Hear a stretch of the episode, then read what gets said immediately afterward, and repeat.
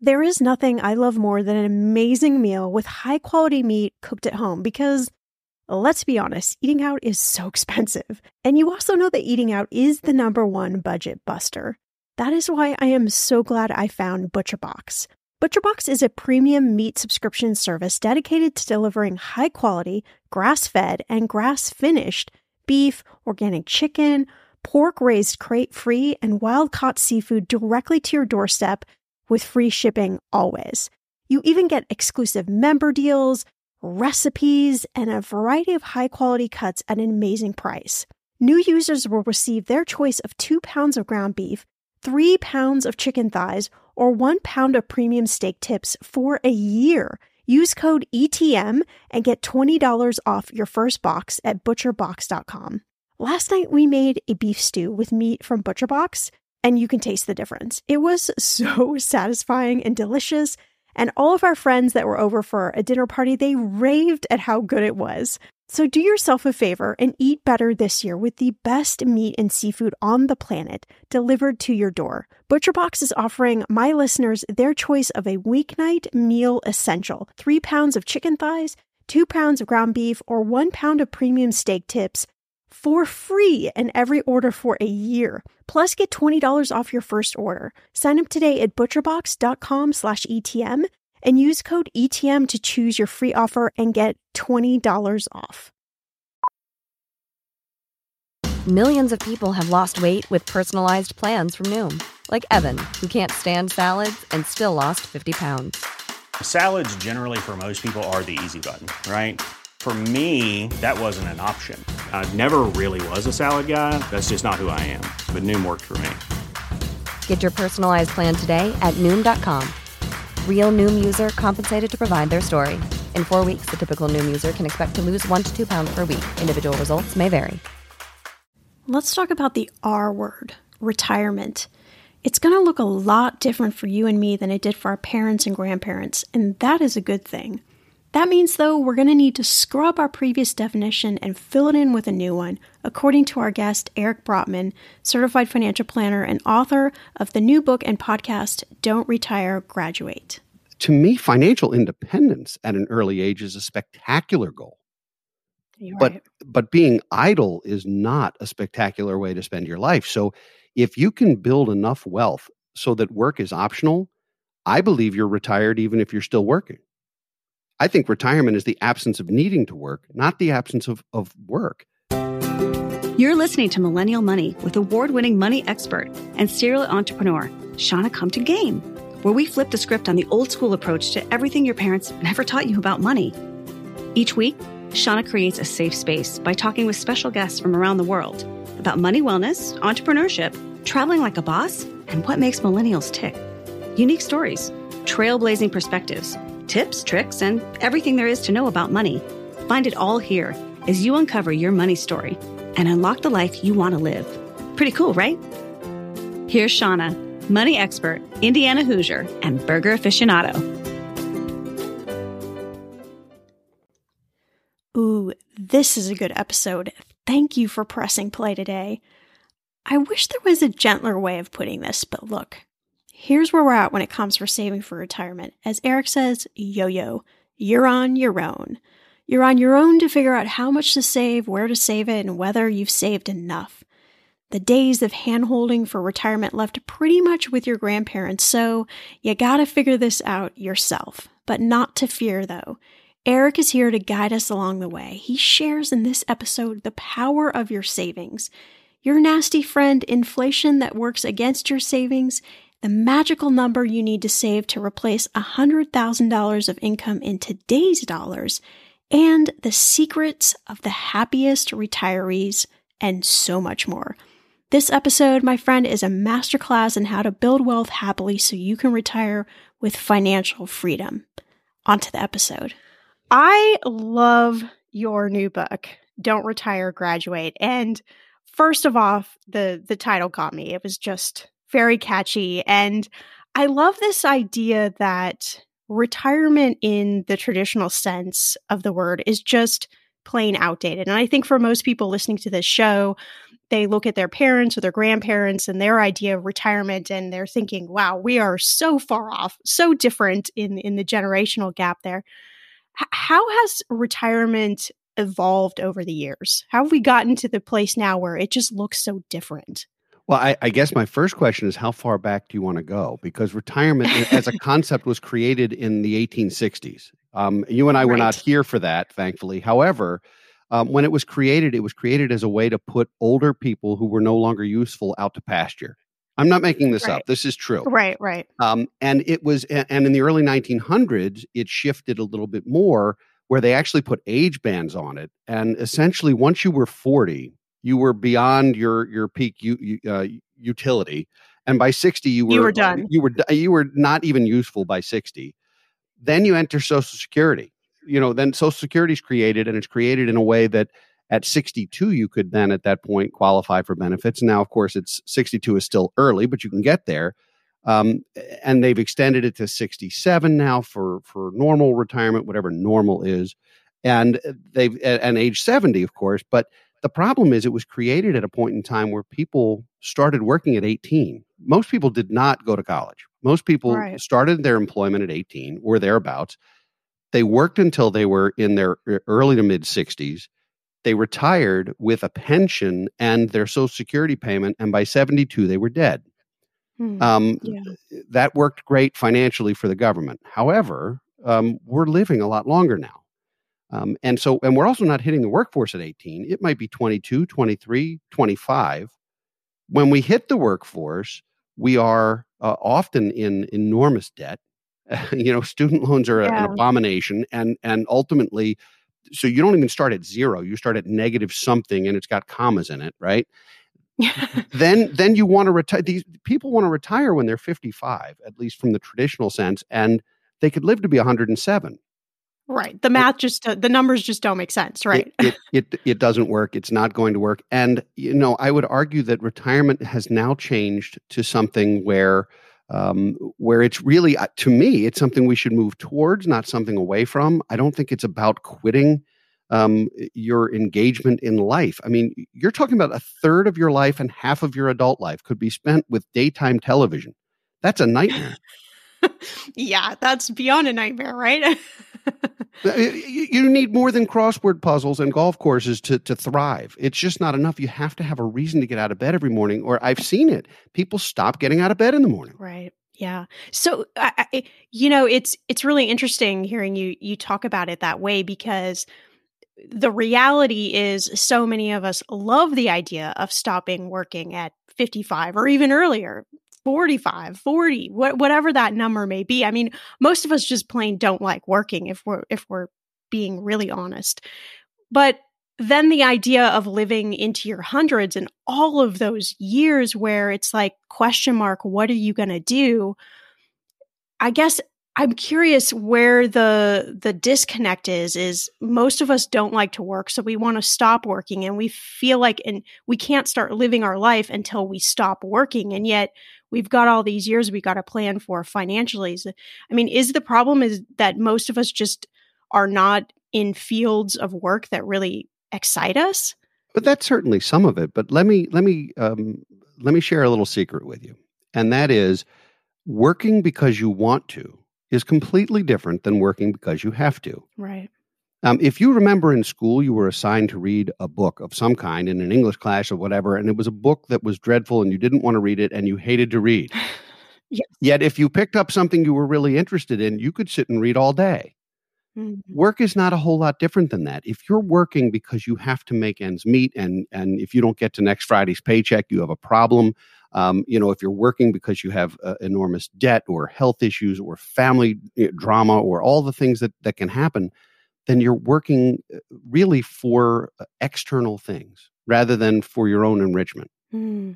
So I think this idea, and you talk about people who want to retire at 55 or 45 or 40 and sort of the FIRE movement and so forth.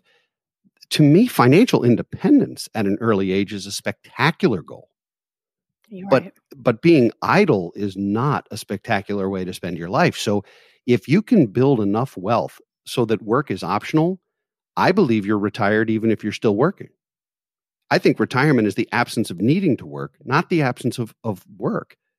Because if you're working because you love it, if you're doing consulting or you're doing coaching or mentoring or teaching or any of the things that you love to do, whatever that is, it's not going to feel like work. You might be getting paid for it, but it's not going to feel like toil. You know? Yeah, that's so good. I love that. I love that idea. I love that mindset shift, because to me, that's what it really is. It's thinking about it differently. And I want to get to the concept of financial freedom, but before we get there, so talking about how traditional retirement was set up, particularly in the United States, why hasn't any of that really been changed? Is it because it's so rewarding financially for the government to keep it as is? Or, you know, why haven't these laws really evolved as our life expectancies have evolved? Well, it's political suicide. You know, the third rail for political office is to suggest changes to Social Security or Medicare, because as soon as you do that in a way, even if it's a thoughtful, methodical, reasonable, you know, educated, intelligent way, as soon as you do that, you will scare a segment of the population into making sure you never hold elected office again. So there's that. So it's political suicide. Fixing Social Security is not difficult unless you're running for office, in which case it's impossible. It's just a math problem, Shannon. This is not a difficult thing. There are ways I could fix Social Security. Give me 6 months, I'll fix Social Security. And I'm not running for office ever for any reason. So you all have my word. I will never run for office for any reason. We will not see your name on a bumper sticker. Well, you might, but it won't be for running for office. How's that? But my point is, it is such a hot button, because there was an entire generation of people, in the same way that a lot of Gen Zs are learning not to make the mistakes millennials made with student loans. There was an entire generation of people who were told, you don't have to save your own money. You've got a pension with your company. You've got Social Security, and you'll be fine. You'll live out your lives and it'll be leisure. And the reality is, it was true, because almost 90% of retirement income in that generation, that's now we're going back almost 100 years, but there was a generation, not quite 100, but 90% of retirement income at that point was coming from Social Security and pensions. Well, pensions have gone away, except for some state employees for the most part. And Social Security is now, to the extent that it exists, it's only existing for 10 or 20% of what it needs to cover for you to live the way you're used to living in most cases. So it used to be called the three-legged stool, Shannon. Remember the three-legged stool? Yeah. The three-legged stool was your pension, your Social Security, and a little bit of personal savings, just so you had some extra money. Well, that's been replaced by a new logo, and I'm going to keep this PG. The new logo is a yo-yo. The yo-yo stands for you're on your own.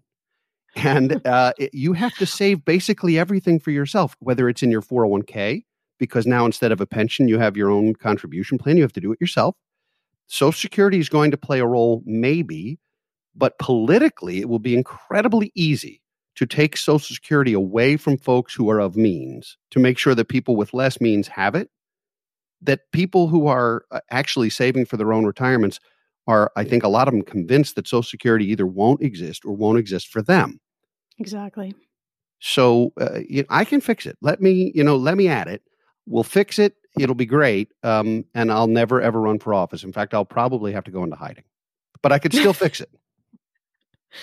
Yeah. Right. I love it. And I can imagine the version of that too. So, yeah, well, I didn't want to go there. This is your show is PG. I'm not going there. Occasionally we go in that territory, but yes. So in the book, you talk about these options that we all have, which we're kind of talking about here, this idea of fully funded retirement or work until I die approach. And we already have established that none of us want necessarily to do work until I die, unless it's something that you really love and enjoy and it doesn't feel like work, which is really the goal for all of us, actually. But what does a fully funded retirement look like? And how can we... This is a very loaded question, but how can we begin to take the steps now, 20s, 30s, 40s, to make sure we get there?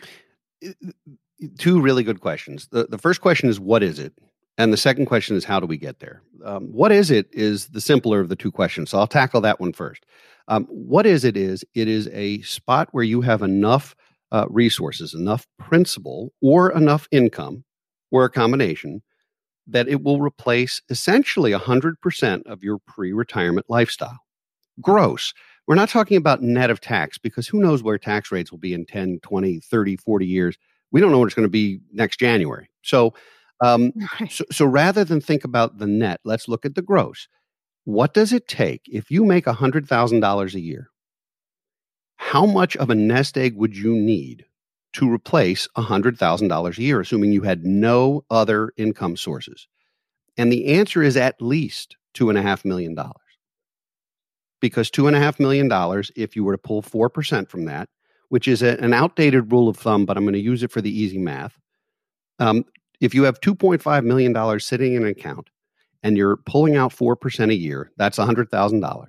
If you can grow that money by more than 4%, such that you can keep up with inflation, then you have a fully funded retirement.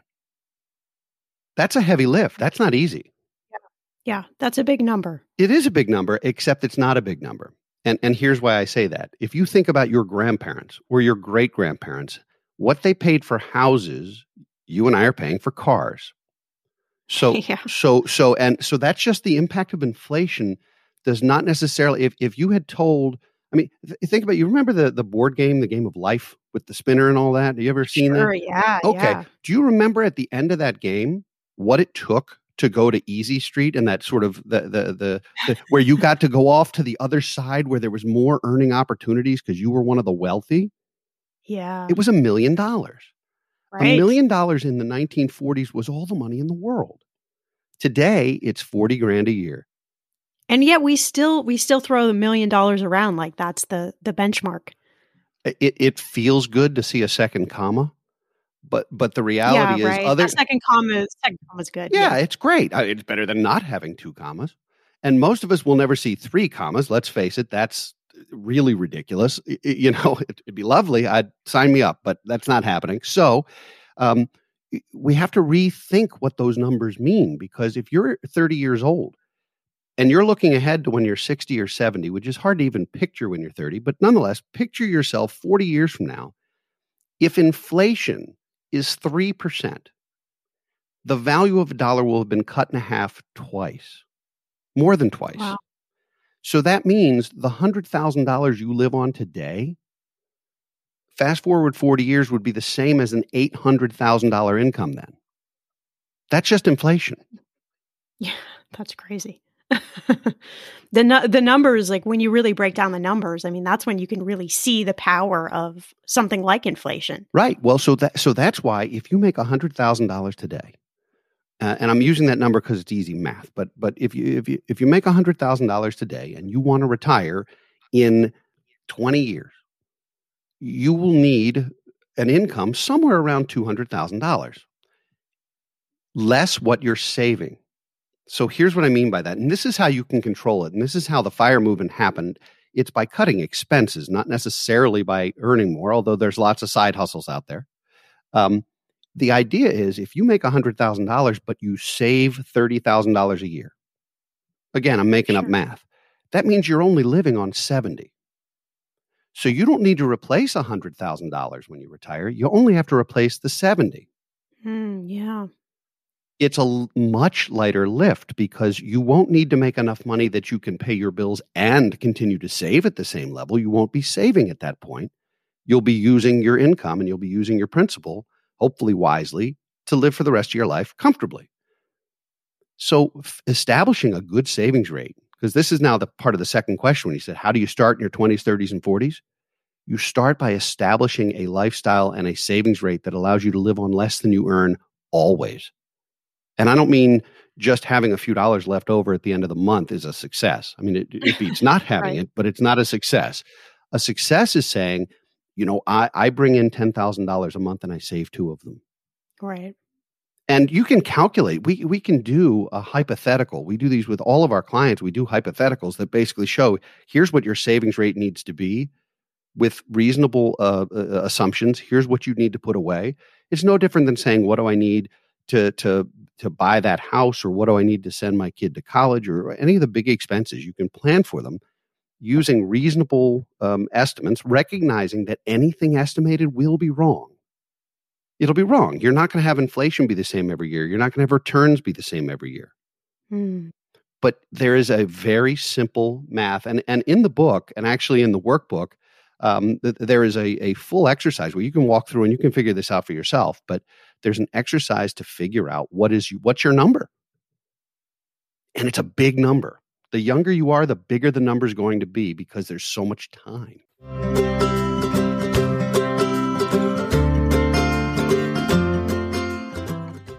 Listen, if you've been using Mint to manage your money, I have got some news for you. First, the bad news. As you might know, Mint is shutting down for good. But the good news, well, there is a way better alternative that is a personal favorite of mine, Monarch Money. And I'm not the only lover of Monarch Money. Many Mint users are turning to Monarch Money and just raving about it. I used to manage my money with an Excel spreadsheet. I know, so archaic, and it was so time-consuming. I tried all of the apps. But I just didn't find one I liked until I found Monarch. And I've got to tell you a secret. Monarch is so easy to use with a very intuitive design. You can even collaborate with your partner and you can customize Monarch for whatever your needs are. Monarch is the top-rated all-in-one personal finance app. It gives you a comprehensive view of all your accounts, investments, transactions, and more. Create custom budgets, set goals, and collaborate with your partner. And now get an extended 30-day free trial when you go to monarchmoney.com/ETM. Let's go back to the collaboration bit. Because we know money is a leading cause of divorce and breakups, Monarch has built-in collaboration features so you can invite your partner at no extra cost. You can see all your finances, make a budget together, get insights on your cash. Yes, cue the confetti. There will literally not be any more arguments over money. And if you've been frustrated with personal finance apps that are cluttered with ads, difficult to use, or rarely updated, so was Monarch. They built a new kind of personal finance app that's intuitive and powerful, ad-free, and constantly improving based on customer feedback. Monarch has a tool that allows you as well to easily import your data from Mint. You can keep all of your tags and all of your categories. After trying Monarch for myself, I understand why it's the top-rated personal finance app. And right now, get an extended 30-day free trial when you go to monarchmoney.com/ETM. That's monarchmoney.com/ETM for your extended 30-day free trial. Financial anxiety, anyone? Yeah, you're not alone. But worrying about it, it doesn't help. EarnIn does. EarnIn is an app that gives you access to your pay as you work up to $100 per day or up to $750 per pay period. You just download the EarnIn app and verify your paycheck. Then you can access up to $100 per day as you work and leave an additional tip. Any money you access plus tips are automatically repaid from your next paycheck. So how would you spend the money you get from EarnIn? Well, honestly, my hubby and I have been feeling a little bit disconnected lately. That's what happens after you've been together about 12 years. So I would spend the money on a special date night with dinner and maybe bowling, to bring back some of that giggly excitement that we both felt at the beginning. Make EarnIn a part of your financial routine and join EarnIn's over 3.5 million customers who say things like, when I think about EarnIn, I think about financial stability, security. It gives me a lot of peace of mind. Download EarnIn today, spelled EARNIN, in the Google Play or Apple App Store. When you download the EarnIn app, type in Talkin', TALKIN, Money under podcast when you sign up. It will really help the show. Talkin' Money under podcast. Subject to your available earnings, location, daily max, and pay period max. See earnin.com/TOS for details. EarnIn is a financial technology company, not a bank. Bank products are issued by Evolve Bank and Trust, member FDIC. When it comes to financial advice, you got to trust the source. It's why you listen to this podcast. When I'm looking to upgrade my wallet, I turn to NerdWallet. Their expert team of nerds dives into the details to help you find smarter financial products. Before NerdWallet, I was paying for vacations all wrong. I was missing out on miles I didn't even know I was leaving on the table. Now I've got a new card with more miles and more upgrades. What could future you do with more travel rewards? I don't know, maybe that fancy hotel upgrade that you have always been dreaming about. Wherever you go next, make it happen with a smarter travel credit card. Don't wait to make smart financial decisions. Compare and find smarter credit cards, savings accounts, and more today at nerdwallet.com. NerdWallet. Finance smarter. As with all cards, credit is subject to lender approval and terms apply. Want to know the number one money question I'm asked? It's how to get started investing without being overwhelmed. So if you're asking yourself the same question, then you have to check out the Investing for Beginners podcast. The hosts, Dave and Andrew, they break down investment terms and strategies in a way you can finally understand. I love that they're making investing accessible, and they have an entire podcast dedicated to helping you invest better. Even if you're not ready to start investing, they explain the stock market and financial updates so you can really understand what is being said on the news. If you're ready to learn more about investing, I'd recommend you start with two of my favorite episodes. Listener Q&A, how do you start investing with $1,000 bucks, where they explain how you get started right away. And Back to Basics of Building Your Portfolio, where they explain how to build a portfolio from scratch. The Investing for Beginners podcast is a great way to start expanding your relationship with money. Find Investing for Beginners podcast on Apple Podcasts, Spotify, or wherever you listen to podcasts. So I want to ask the follow-up question, which I'm assuming that somebody listening right now is kind of yelling at me to ask. So understanding that your savings rate is obviously very important, very critical to getting that fully funded retirement. How do you do that if you're looking at your numbers, you're looking at your expenses, and the math is just not there? There's just no way you can see to make this work. How do you practically begin to cut things out of your life? How do you even figure out what to cut to get that savings rate in a place that is at least getting you closer to that idea? It's a great question, and I hope people were, in fact, yelling at you to ask it. I wasn't yelling, but hopefully some people were. The short answer is you don't necessarily have to cut. That's only one of the two solutions. One solution is to find a way to cut expenses. The best expenses to cut are things like debt service. So cutting those student loan payments or refinancing a mortgage or determining a way so that your cash flow is better. That's a really good way to do it. And again, there are examples in the book of how to do that. But in the absence of the ability to cut expenses, because let's face it, life's expensive. If you can't cut expenses, there's only one other way to do this, and that's to make more money. And if you're going to make more money, that right. either means, march into your boss's office and demand a raise. That could go well, or possibly not. You could also go back and work on certain education that's going to get you to the next level of your career, as long as you're not taking on a lot of debt to do it, of course. You could also do a side hustle. And that's why, looking back, if we go back again, let's do more history from before your time and mine. In the 1950s, just about every household had one person earning. At one spouse earning. It was usually the husband at the time. This was 1950-something, but nonetheless, there was one earner. And you fast forward to the 80s and into the 90s, and that's where you had this latchkey kid thing where both parents now had to work just to make ends meet, so now you needed two earners. Fast forward to 2010, 2020, it's not even enough for most households to have two earners. They have to have two earners, and at least one of them has an extra job. 100%. Yeah. So, and some of that is because of things we think we need. And there's a keeping up with the Joneses aspect of that. Some of that's behavior, but some of it's also planned obsolescence. We now have bills every month that we have to pay that didn't exist when we were contemplating our future budgets. I didn't grow up with a need for internet bandwidth. I didn't. It didn't exist. I didn't even have a cable bill. Now I'm dating myself. But the idea was some of the things that we now pay for, streaming services or subscriptions or software or just getting a new phone every 2 years. These are things that are super expensive that we all either feel we need or actually do need in a lot of ways. I mean, you really can't survive without some of those things professionally. No, yeah, absolutely. So so the short answer to your question is to develop a savings rate that's appropriate. There are only two ways to improve it. One is to reduce expenses. The other is to increase your earnings. And if there are ways to create wiggle room, sometimes it's around finding ways to pay less taxes.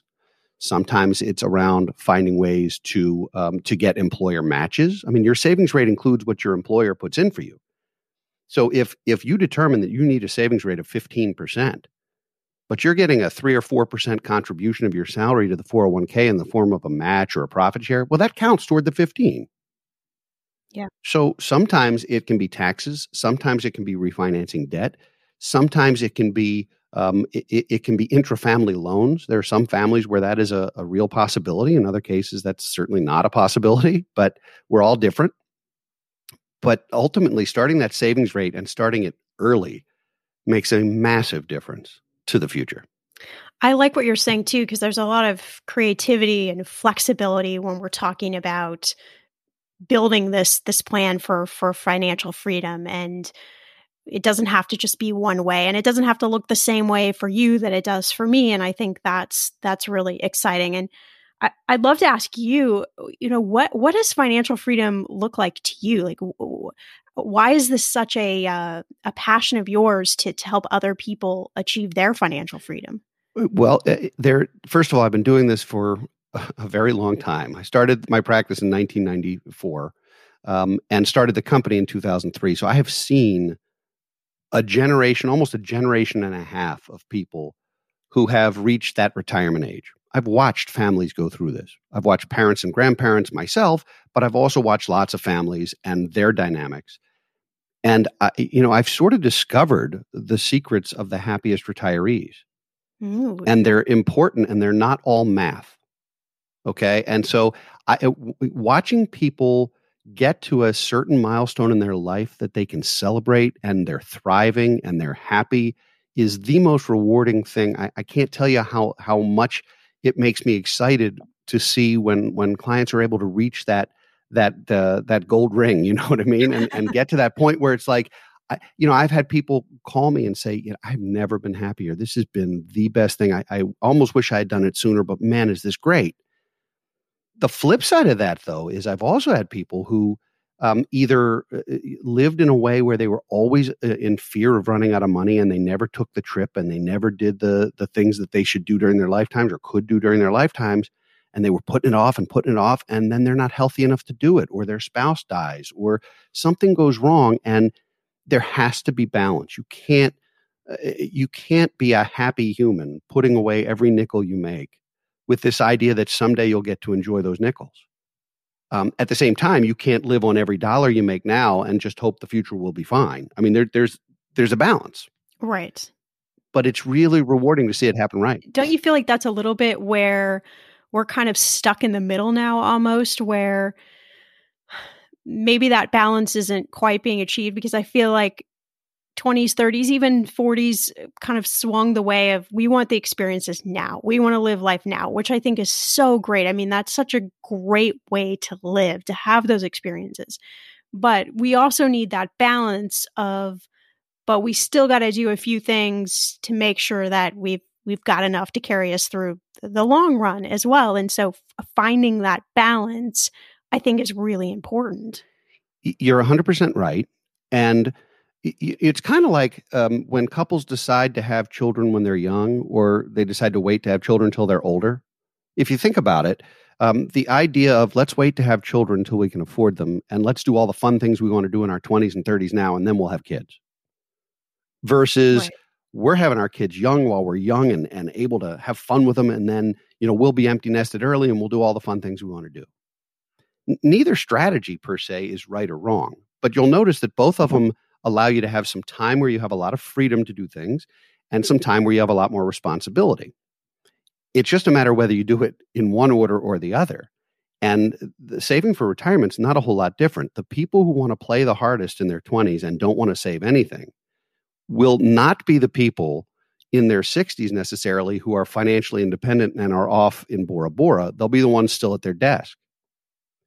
So there is definitely a trade-off. The people who were really, nose to the grindstone at their 20s and maybe missed out on a few things will be the ones who are free to do whatever they want when they're 50 or 60. And I think it's a shame when it has to be binary. I think I was just going to say that. Yeah, it's a continuum. So let's stop going for, your work-life balance doesn't exist. Let's throw work-life balance out the window immediately. There's no such thing. There is no balance. It doesn't work. I believe work-life integration is better. Work-life integration means sometimes you're working and sometimes you're playing and sometimes you're doing a little of both.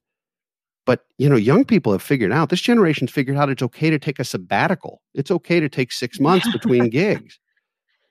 You know, the generations before were like, man, I got to punch this clock every day. I got to get to every Friday to 30 years and I get a watch and a party.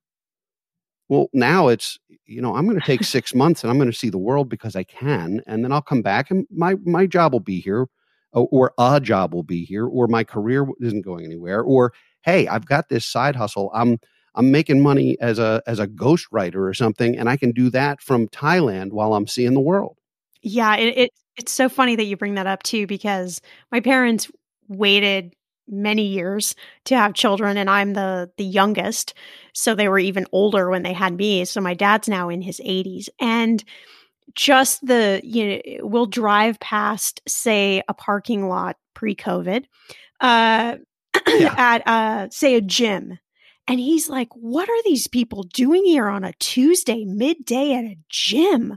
I mean, to him, it's just a foreign concept. You go to work, you work from whatever, 8:30 to 5:30 or whatever those numbers are. And maybe you even work past that. But why would you even take a midday break to go to the gym? I mean, every time it's like I watch his head just explode. He can't understand it. And it's so interesting to see how his generation, and I mean, he's a workaholic, so it's probably a little on the extreme side for him, but he still doesn't have that balance, and he's in his 80s. So it's crazy. Well, it's crazy to you in the same way that what you're doing is crazy to him. What I would say is that the ability to work from anywhere, when COVID is finally a historical fact, and I believe it will be at some point, or it'll be more like the flu where we get a flu shot every year and it is what it is. When we're through with what is really a groundbreaking, changing situation, there's going to be a lot of positives that come out of this. And one of them is this idea that it's not necessary to punch a clock from 8:30 to 5:30, or to wear a suit, or to, yes. You know, there's so much stuff that doesn't matter. You know, we have... I have 21 employees, 21 of us at the firm, and 3 of them are not even anywhere near our office. We have 2 in Texas and 1 in Utah. We never would have even considered that 5 years ago. That seemed impossible. And now it's like, sure, you're going to grad school and you want to keep working. You're doing a great job. Perfect. Let's make it work. Like, there's ways to do this. It also means you can take a job anywhere potentially without having to move. Which is amazing for money. Sure. Well, I mean, if you want to take a job in Albuquerque and you live in St. Louis, that used to mean uprooting and being away from your parents or your family or your hobbies or taking your kid out of their school. Now it's, I'm just on a different time zone. No big deal. Yeah, I love it. I think I agree with you. There's going to be so many great things that come out of this really hard time. It may take a little while for the dust to settle, but I think that's definitely one of them.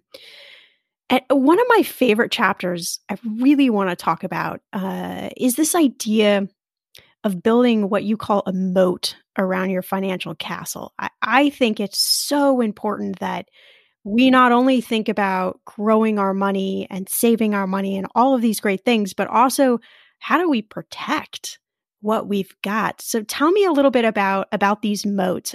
How do I build them, or what areas am I focused on?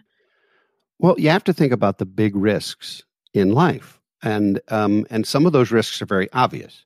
You know, if you're a young parent, there's an obvious risk that if something happens to you, you're in an accident, your kid will be orphaned, right? So you have life insurance and things that are kind of obvious to us, right? But there are things that are less obvious. The biggest risk most of us face in this crazy world of ours is being sued. So an unbelievable number of people don't have reasonable liability insurance to protect them when a fender bender suddenly has someone saying, I can't work anymore, I'm depressed now, and I need to be paid for the rest of my life. There are things that are out there that we don't necessarily think about. The biggest ones, the obvious ones, are death, disability, and frankly, divorce. Those are the things that hurt us financially the most. But there are others, and one is liability for sure. There are ways to use insurance to protect some of the assets that you have. There's also things that have nothing to do with insurance, things like having the right beneficiary designations, the right asset titling, the right tax structure, the right estate planning documents, things that you don't even think about until you must have them when you need them. Think about your moat. Think about it in medieval times. Before you built your castle with your tapestries and you protected your family, and the first thing you did was dig a moat, put in a drawbridge. There were like archers and hot lava and alligators and whatever else you could put in there to keep out the invaders. Well, today we have different kinds of invaders. Some of the invaders we have are things that relate to cybersecurity or credit monitoring or identity theft. But it's still the same concept. There's still someone trying to rob you every day of your life. And they might be in the Ukraine and they might be online, but they're somehow trying to get you to click the wrong link. And unfortunately, these are things you don't think about until they happen to you or someone close to you. So I believe before you start building real significant wealth, it's important to dig the moat around that castle and then build it as tall and as big as you want. But it's important to protect what's in it, and that means the people and the stuff, not just one or the other. Yeah. I mean, I'm telling you, I'm going to put a lot of crocodiles in my moat.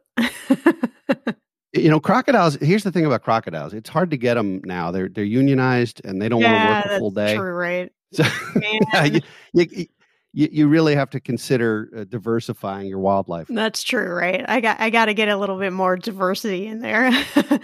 Well, just have a bridge troll. Okay. You'll be fine. Okay, perfect. We'll settle on that for sure. Well, your book, Don't Retire, Graduate, it's this collection, which I love, of your experience working as a CFP for 25 years, as you said. If we had to summarize in, say, 2 or 3 biggest money lessons, what would they be that you think everybody needs to know? Number one, don't wait. Start. Start planning, start saving, start investing, start reducing debt, start something. And the first step is inventory. You cannot possibly know where you're going or where you want to be or how to get there until you know where you are. So start by putting everything on paper. And if you're in a committed relationship of any type, do it together. That's one of your awkward money conversations. I know about that because I heard your episode. But the fact is, do it together. But take your inventory and start now. Do not wait, because every year you wait is a year that you will miss when it comes to time value of money. The second thing is to pay yourself first. And there's a whole section on that in the book, but it talks about how important it is to establish that savings rate and to make that the first bill you pay every month is to yourself, whether it's to your 401k or to your student loan or to your savings account or to some other account. It's more important that you pay yourself before you pay anyone else, or you will run the risk of spending your last dollar every month and not saving anything. And then thirdly, I think really has less to do with money and more to do with life. And that is to have a plan that includes purpose, qualitative things, not just the money, not just the math. Money in and of itself is not the end game. I mean, having a huge amount of wealth and a boring or miserable life is not my idea of a good time. So it's real important to have purpose, to have meaning, to have to create legacy, to create opportunity, and to do things that matter to you. And that can be whatever causes or philanthropy or family or other things that mean something to you. But don't just build a big net worth because you're going to brag about it at the golf club. Do something meaningful. I have read and reread Eric's book twice now. It's such a refreshing way to look at retirement, and certainly a message I have been bracing for quite a while. Retirement's just going to look different, so we got to know the rules to play by. In my humble opinion, run, don't walk, to pick up a copy of Don't Retire, Graduate. And here's Eric to tell you how to do so and how you can connect with him. The book is on Amazon and any place you buy books. And I will tell you and your listeners something very, very funny, which is there are 2 different authors on Amazon with the name Eric Brotman. I'm the one who writes about finance. The other one writes about how to toilet train cats. That is not, I'm not making that up. That is true. And that is not me. I'm not, in fact, a PhD writing picture books with cats on toilets. I did not do that. But no, Amazon.com, you can go to brotmanmedia.com, and that's where you can find our podcast and our publishing. We have some ebooks that are free, one on what the financial planning process is and how to engage in it and how to even find an advisor that might be right for you. One of them is about how to pay less in taxes. And these are free resources at brotmanmedia.com. And if you'd like to check out our company, BFG Financial Advisors is at bfgfa.com. And we'd love to talk to you.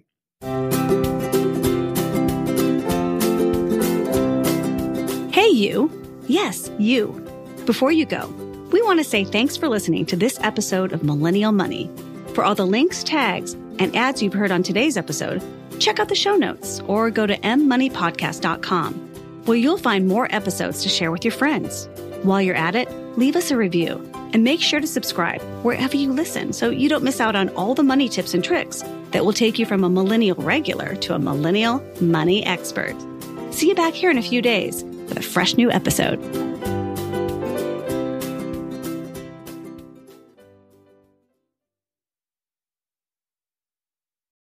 Without the ones like you, who work tirelessly to keep things running, everything would suddenly stop.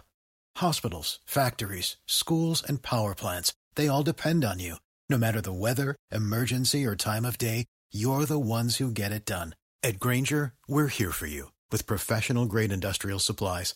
Count on real-time product availability and fast delivery. Call, click Grainger.com, or just stop by. Grainger, for the ones who get it done.